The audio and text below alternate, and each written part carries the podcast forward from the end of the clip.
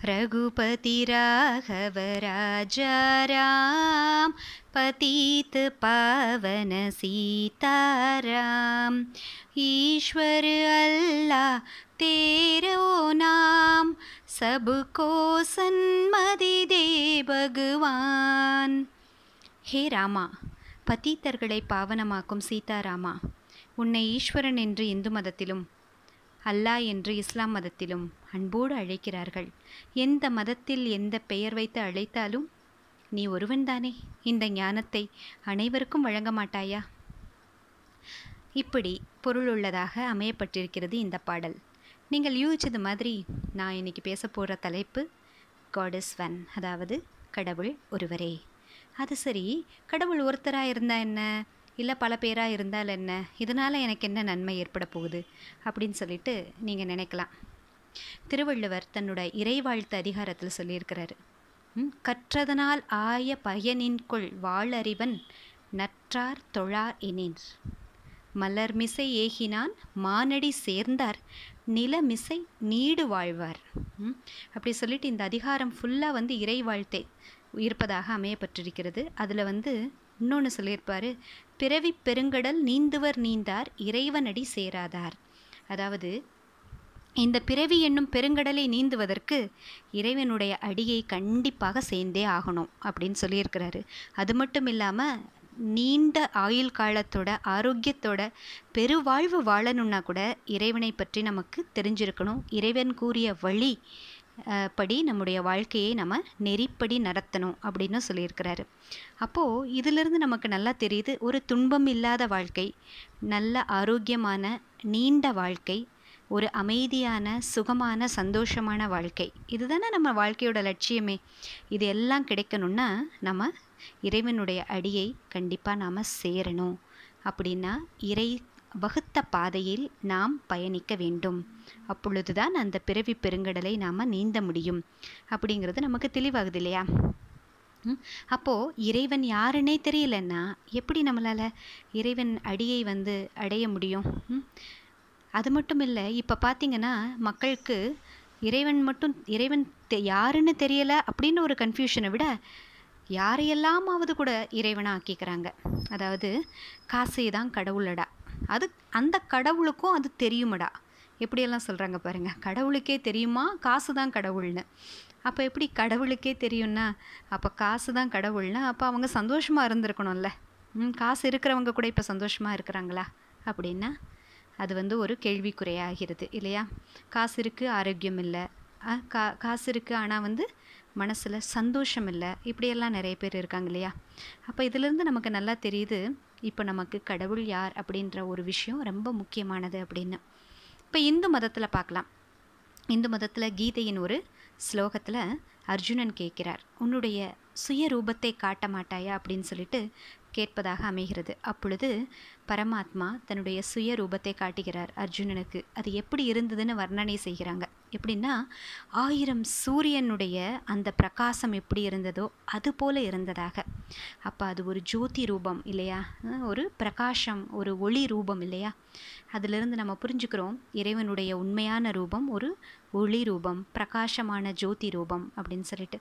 அதையே தான் நம்ம சிவலிங்கமாக வடிவமைத்து நாம் வழிபடுறோம். இல்லையா? இப்போ பாருங்க இந்து மதத்தில் ராமர் கிருஷ்ணர் சீதை அம்பாள் முருகன் விநாயகர் ஹனுமான் இப்படி எண்ணிலடங்கா கடவுள்கள் நாம் வந்து சொல்கிறோம் ஆனால் நம்ம ரெண்டு விஷயத்தை புரிஞ்சுக்க வேண்டியதாக இருக்குது ஒன்று வந்து தேவாத்மா இன்னொன்று பரமாத்மா. அதாவது கடவுள் என்று நாம் சொல்வது அந்த பரமாத்மாவை.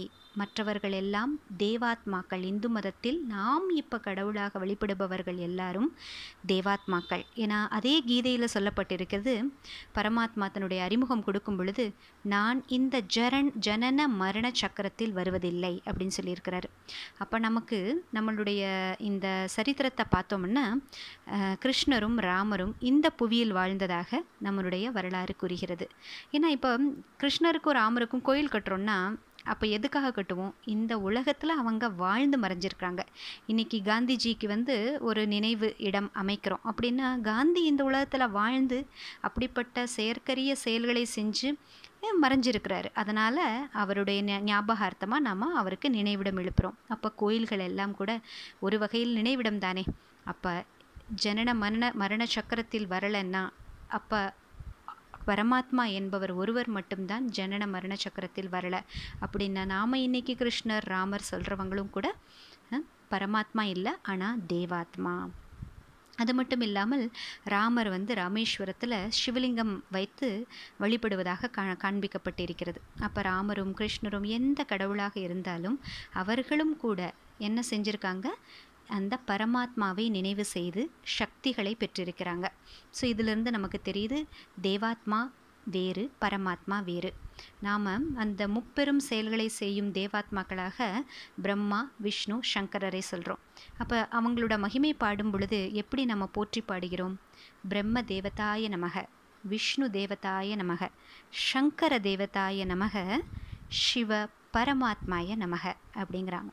ஸோ அப்போ இதிலிருந்து நமக்கு தெரியுது பரமாத்மா ஒருவரே அவருடைய பெயர் சிவன். சிவன் என்றால் கல்யாணக்காரி சிவன் ஜோதி ரூபமானவர் இப்போ நம்ம இஸ்லாம் தர்மத்தை பார்க்கலாம். இஸ்லாம் தர்மத்தில் உங்களுக்கு நல்லா தெரியும் மக்கா அவங்களுடைய புனித தலம் அந்த புனித தலத்தில் காபா அந்த காபாக்கு நடுவில் வந்து அவங்க ஒரு கருப்பு நிற கல்லை வைத்து வழிபடுகிறார்கள். அதை வந்து என்ன சொல்கிறாங்கன்னா சங்கே அஸ்வத் அப்படிங்கிறாங்க. அது எப்படி ஒரு ஷேப்பில் இருக்குன்னா ஒரு சிவலிங்கம் ஒரு ஜோதி ரூபம் அப்படின்ற ஒரு ஷேப்பில் இருக்குது. அது மட்டும் இல்லாமல் அவங்க என்ன சொல்கிறாங்க ஹே பர்வர்திகார் நூர் இலாஹி மேரா ஹஜ் கபூல் ஹோ அப்படின்னு சொல்லி தன்னுடைய ஹஜ் யாத்திரையை முடிக்கும் பொழுது இதை சொல்கிறாங்க ஒவ்வொரு இஸ்லாம் மதத்தை சார்ந்த ஒவ்வொருத்தருக்கும் இந்த ஹஜ் யாத்திரை என்பது மிக முக்கியமானதாக இருக்கிறது. அவருடைய வாழ்க்கையே வந்து இந்த ஹஜ் யாத்திரை செய்தால்தான் ஒரு பூரணத்துவம் அடைவதாக அவர்கள் வந்து நம்புகிறாங்க. அப்போ இந்த யாத்திரையில் வரும் பொழுது என்ன பண்ணுறாங்க அந்த கருப்பு நிற கல்லை வழிபடுகிறாங்க. அவங்க என்ன பண்ணுறாங்க அதை ஏழு முறை சுற்றுறாங்க.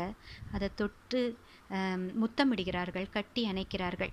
அப்போ அவர்கள் வந்து அந்த கருப்பு நிற கல்லினுடைய அந்த ரூபம் வந்து எப்படி இருக்கிறது?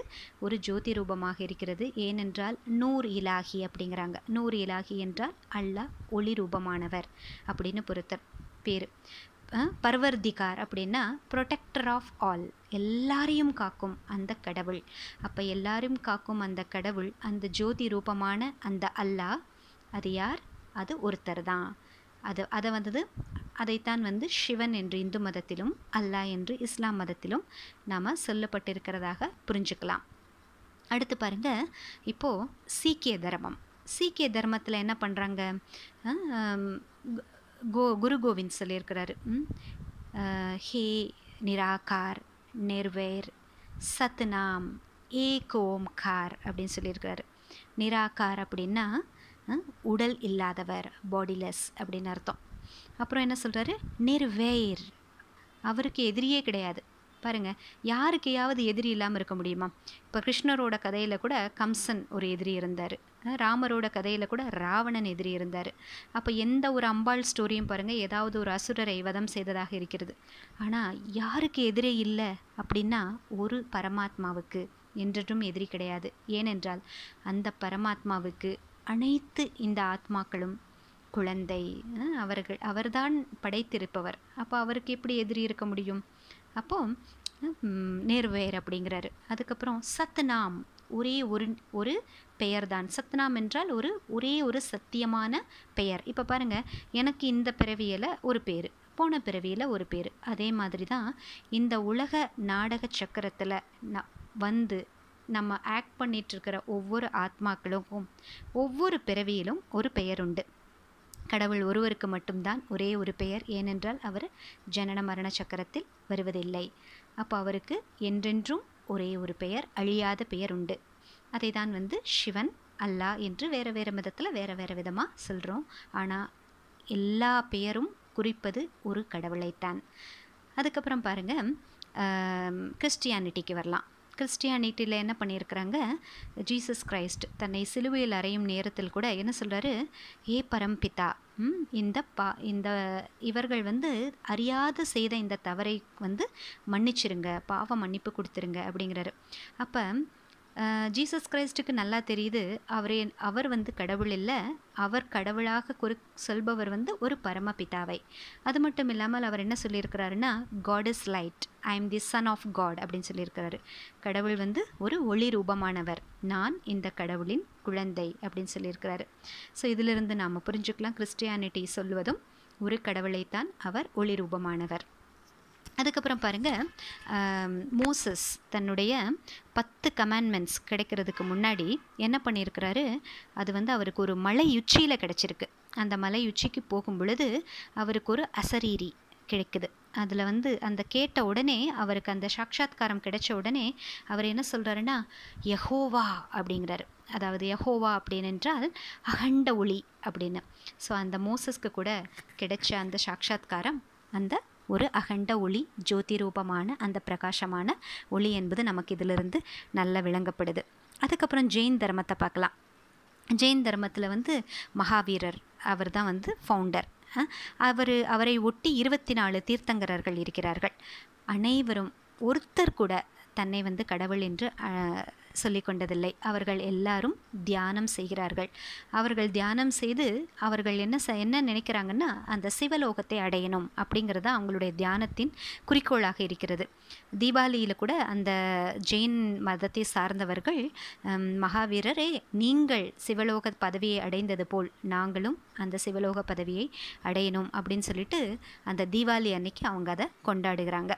அதுக்கப்புறம் பார்த்திங்கன்னா பௌத்த மதம். பௌத்த மதத்தில் தியான முத்திரையோடு தான் வந்து புத்தர் வந்து அமர்ந்திருக்கிறார். அப்படி புத்தர் அமர்ந்திருக்கும் பொழுது அந்த தியான முத்திரையில் யாரை தியானம் பண்ணுகிறார் என்றால் அந்த ஒரு பரமாத்மாவே தான் அப்படிங்கிறது நம்ம புரிஞ்சுக்கலாம். அது மட்டும் இல்லைங்க ஜப்பானில் போய் பார்த்திங்கன்னா அதில் ஒரு சிவப்பு நிற கல் காண்பிக்கப்பட்டிருக்கிறது. அது வந்து ஒரு மூணு அடி உயரத்துக்கு இந்த கல்லானது நிறுத்தப்பட்டிருக்கிறது. அப்போ இந்த சிகப்பு நிறக்கல் எதை குறிக்கிறது என்றால் அந்த ஜோதி ரூபமான இறைவன் ஒருவன் அப்படிங்கிறத நம்ம புரிஞ்சுக்கலாம்.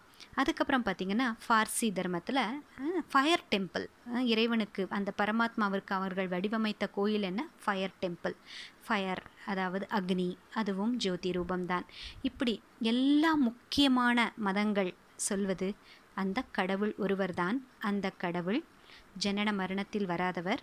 அவர் என்றும் அழியாத ஜோதி ரூபமானவர். அப்படிங்கிறத நம்ம இப்போ ரொம்ப தெளிவாக புரிஞ்சுக்கலாம்.